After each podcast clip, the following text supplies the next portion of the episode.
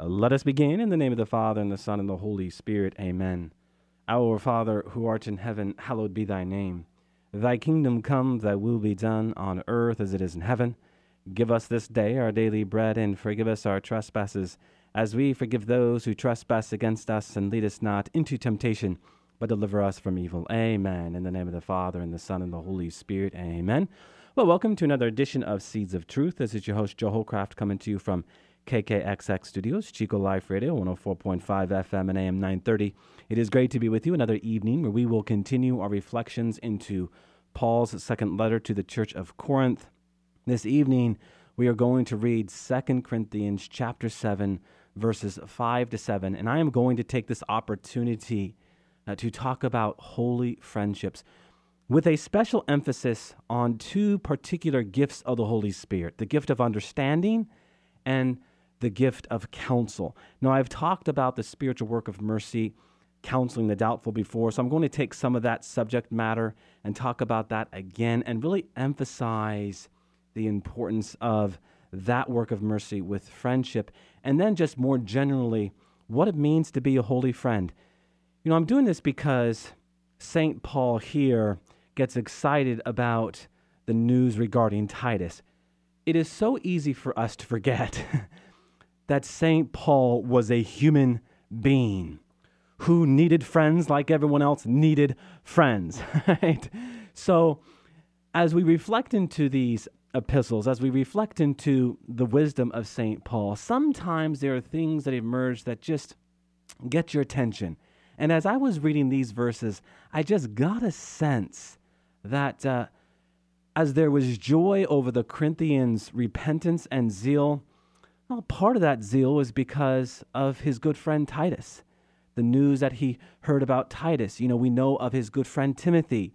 We know about his other friends that we read in the book of Acts. And it's just good to be reminded from time to time about the importance of just not friendship, but holy friendship, right? And so this evening we are going to talk about holy friendship.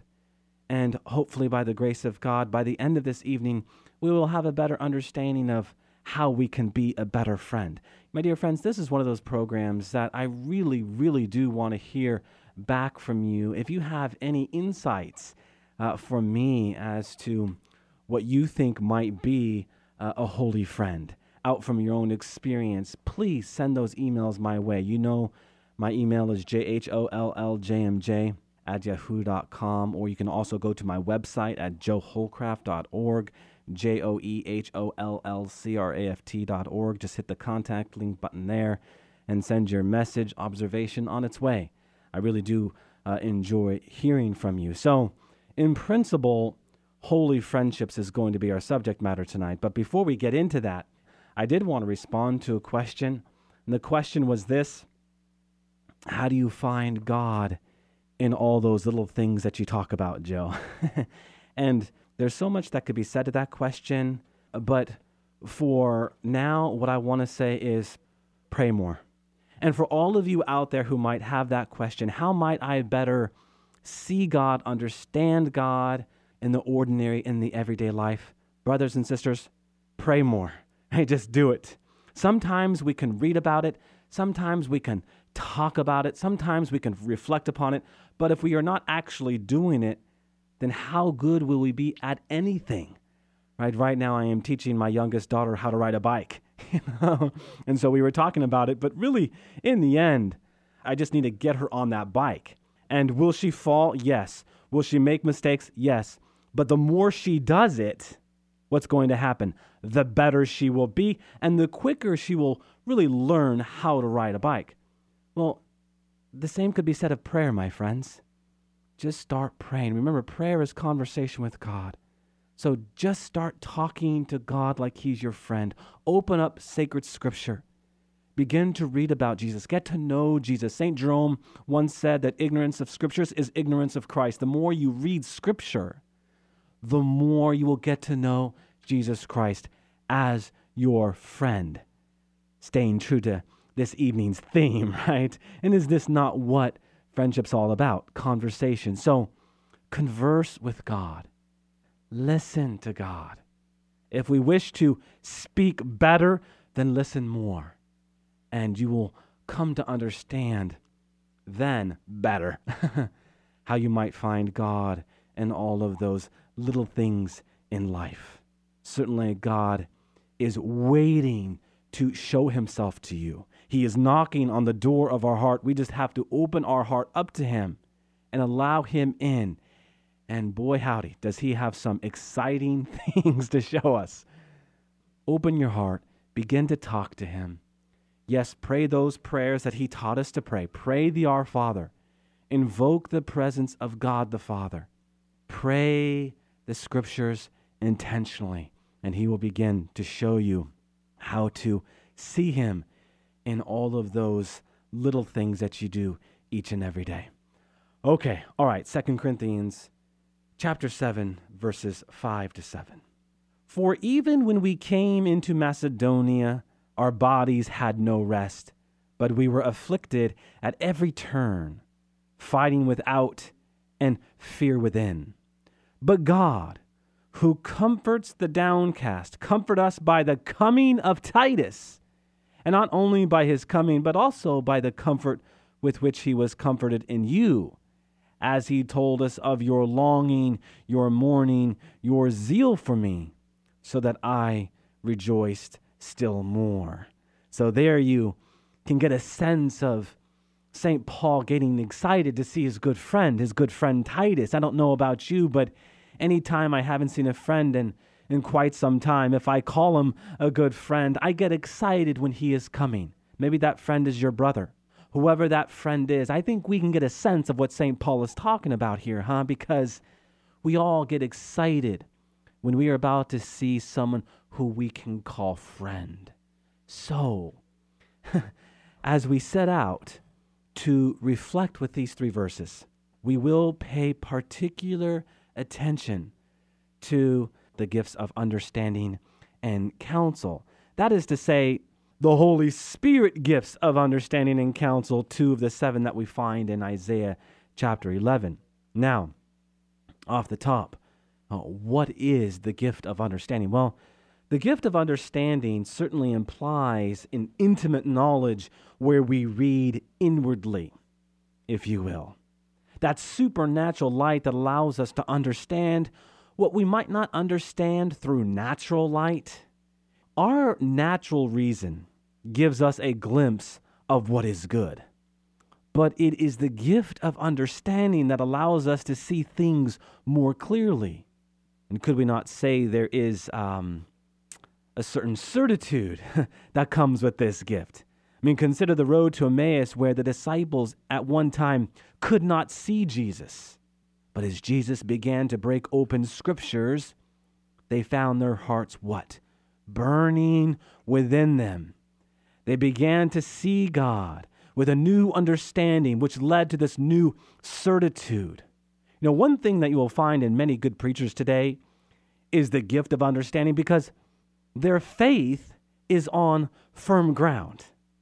So, in the end, the gift of understanding purifies in many ways and strengthens our faith. The more you understand, the greater your conviction grows, does it not? In point of fact, could we not say that our convictions are but an outgrowth of the gift of understanding because our convictions come from what? But being convinced, right? being convinced that Jesus Christ really did enter into human history. He really did spend 33 years here on earth. He really did die for our sins. The more time we spend with Jesus Christ, the more time we what? Come to understand these truths and become convinced by them. Why? Because remember what I have said about apologetics.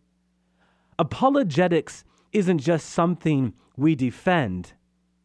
The apologia in the Greek is what is defensible. So we are not defending that which is arbitrary, whatever we make something out to be. No, we defend what is defensible, what has been revealed. Remember, what does Jesus say? Not I am a way, a truth, and a life, but I am the way, the truth, and the life. There he is speaking in the imperative, absolute sense.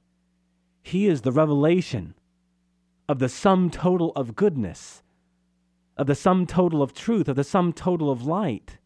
So to study Jesus Christ is to study what is defensible. And we become convinced by this. We become convinced of Jesus Christ the more we understand. And the more we understand by way of the gift of understanding, the more we are convicted to be what? The best possible friend. And best is greater than better when the gift of time really becomes the dominant reality in your friendship. We become someone's best friend when we give our whole attention to that person. And we do so because we are convicted, convinced that as Jesus Christ has revealed what love is all about, this is the love that we are called to share in. A love that has us constantly asking the question, what more can I do for that person I call friend? Well, whatever it is that you can do, it always starts with the gift of time and being present and being aware of your friend's needs. So, the gift of understanding really is quintessential, I think, to any good friendship, insofar as it is that gift that gives us more insight. In many ways, the gift of understanding is akin to wisdom, right? Because if wisdom is a taste for the divine, well, the more you understand about Jesus Christ and his revelation of love and his revelation of the gift of self, the more you will want to taste.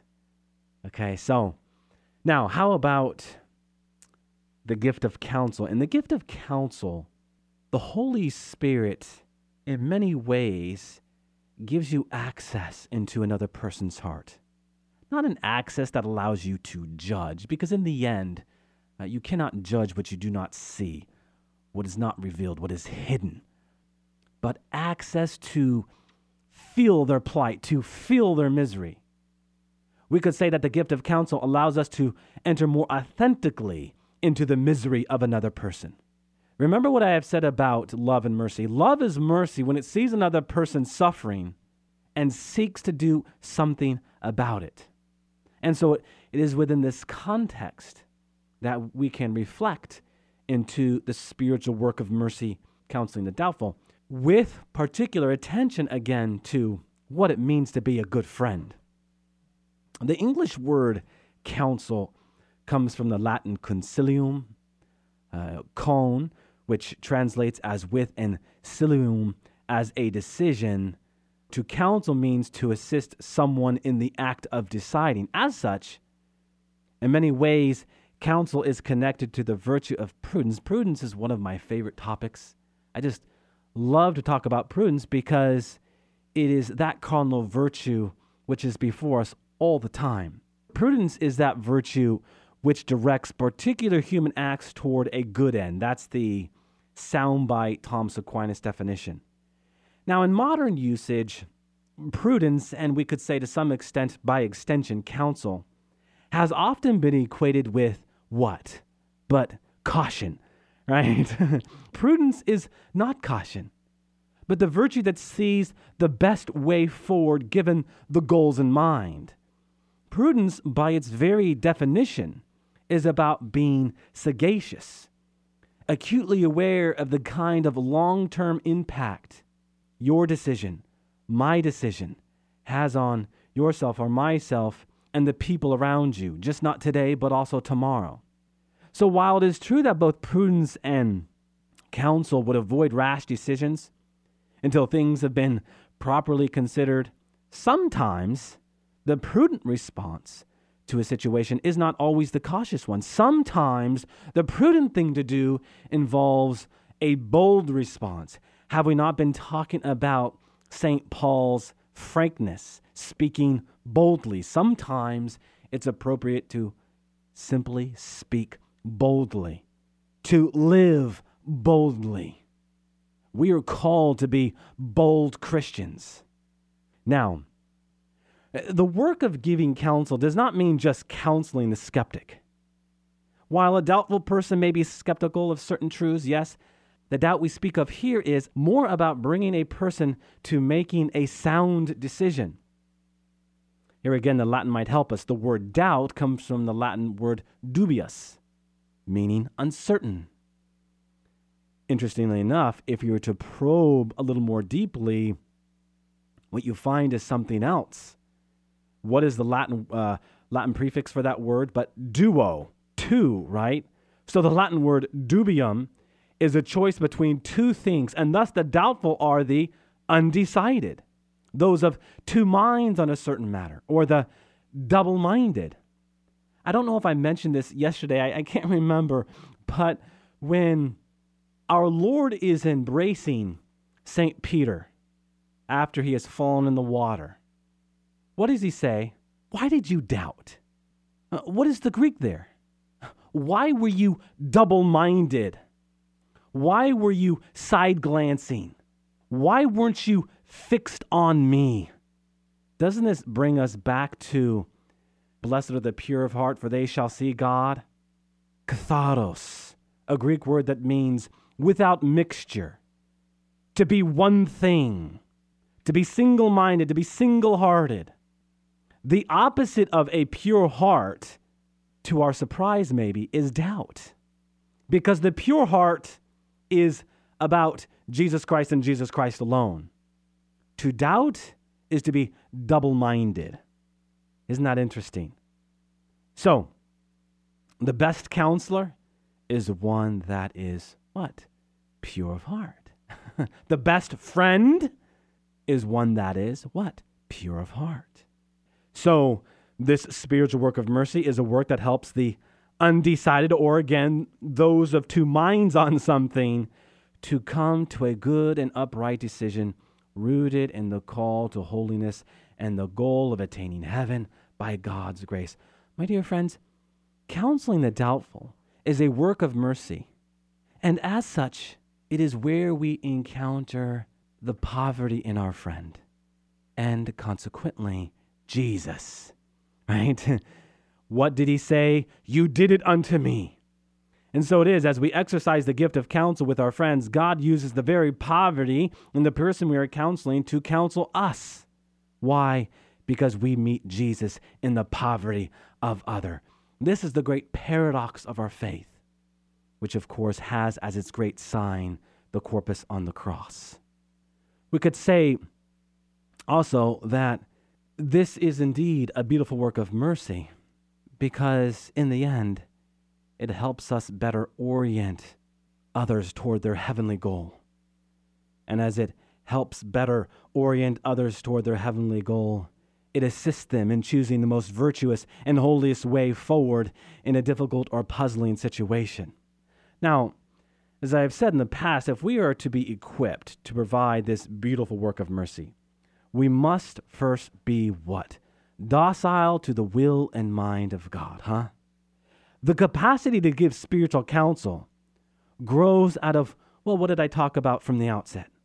A deep prayer life, the, the study of sacred scripture, and certainly we could add the experience of living as a faithful Christian in the world.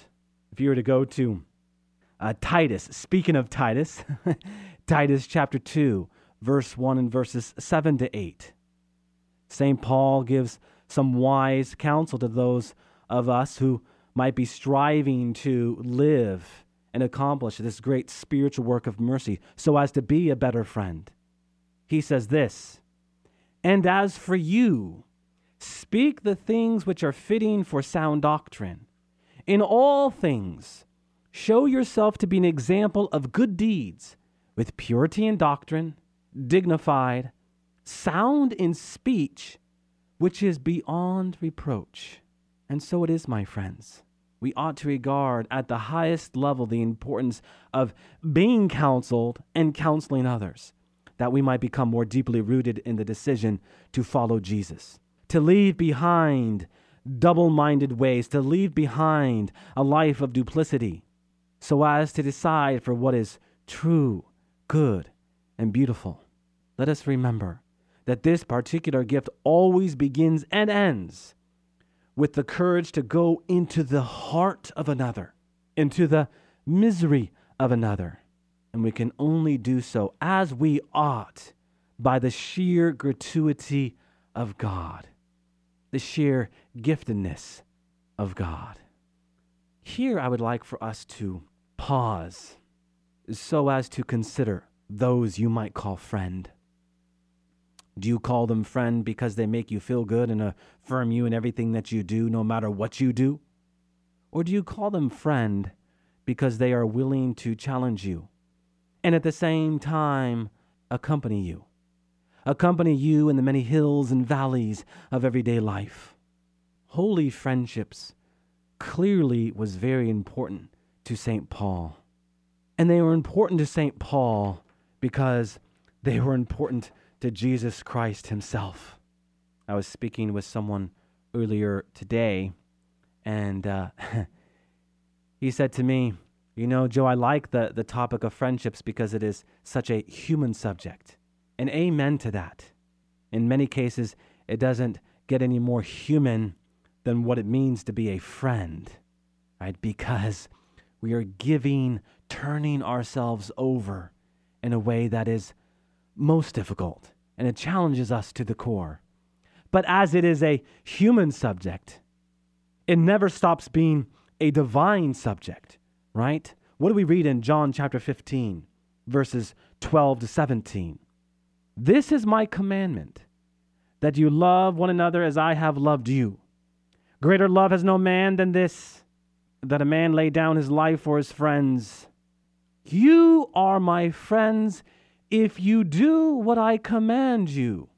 No longer do I call you servants, for the servant does not know what his master is doing, but I have called you friends. For all that I have heard from my Father, I have made known to you. You did not choose me, but I chose you and appointed you that you should go and bear fruit, and that your fruit should, should abide, so that whatever you may ask the Father in my name, he may give it to you. This I command you to love one another. Now it's interesting. Go back to first verse 14 there. You are my friends if if you do what I command you. All right, well, what did he just command? love one another as I have loved you. How did he love us? He never said, enough is enough. No, he said with his very life, enough isn't enough until it gives everything. You see, that is what it means to be a friend, to give to that person you call friend everything. And who ought this be? Well, whoever God places in your life. But, my dear friends, if I can call you my friend, I hope that you can call those closest to you your friends. Your spouse, your sibling, a parent, an in law, because God is going to use those closest to you so as to open you up to his goodness. Now, something else here, as we continue to read verse 15 No longer do I call you servants, for the servant does not know what his master is doing, but I have called you friends, for all that I have heard from my Father I have made known to you. So, part of our friendship is essentially sharing to others what has already been shared with us. In the Great Commission, when Jesus says, Go therefore, baptize and teach, what is he doing? He is saying, I have called you my friend. Now I am commissioning you, right? Commission, cum missio, to be sent with. With what? Not what, but who. And that who, of course, is the gift of the Holy Spirit. So I'm sending you forth, I'm commissioning you to befriend others so that you might introduce them to me if they haven't already been introduced to me. This is the essence of evangelization, right? To preach and to teach about Jesus Christ, to evangelize and catechize about Jesus Christ, all that He is and all that He has done for us and moreover, all that He desires to do for us, especially out from that friendship that He longs for. This is what it's about. The best teachers are not always those that have all of this information at their fingertips. No, The best teachers are those who believe in the subject matter that they are teaching, the teachers that, that are in love with what they are doing. Well, when we are preaching and teaching about Jesus Christ and we are in love with Jesus Christ, the most convincing aspect of what we say isn't always necessarily what we say, but how we say it, right? And how we say it with the conviction, right? Here's that word again conviction, with the conviction that we ought to say it is only going to be what it needs to be out from what? A friendship with Jesus Christ. So, in the end, we've been made to reflect upon the importance of friendship because, in the end, this is what Jesus desires to call us friend. We go to our friends when, when we need to sort something out in our life. And by the grace of God, hopefully, that friend will counsel us well, should we not go to Jesus Christ when we are sorting something out in our life? And yes, maybe, hopefully, Jesus Christ will put someone in our path that will help us better understand what we are going through so as to draw closer to Him. But mindful, He asks us to go to Him. And as He puts people in our path, to be open to what those people have to say to us that we might better understand his revelation, his revelation of love. Paul writes what he writes because of his conviction. He desires to call all Corinthians friend. This is why he says what he says in the many verses that he writes. He desires repentance. He desires reconciliation. And he desires it that he might call the person he is writing to friend. Like he calls Titus friend, like he calls Timothy friend, like he called all of those who were closest to him friend. Okay? All right. With that, let us close with a word of prayer. In the name of the Father, and the Son, and the Holy Spirit. Amen. All glory be to the Father, and to the Son, and to the Holy Spirit as it was in the beginning, is now, and ever shall be, world without end. Amen. And God bless you.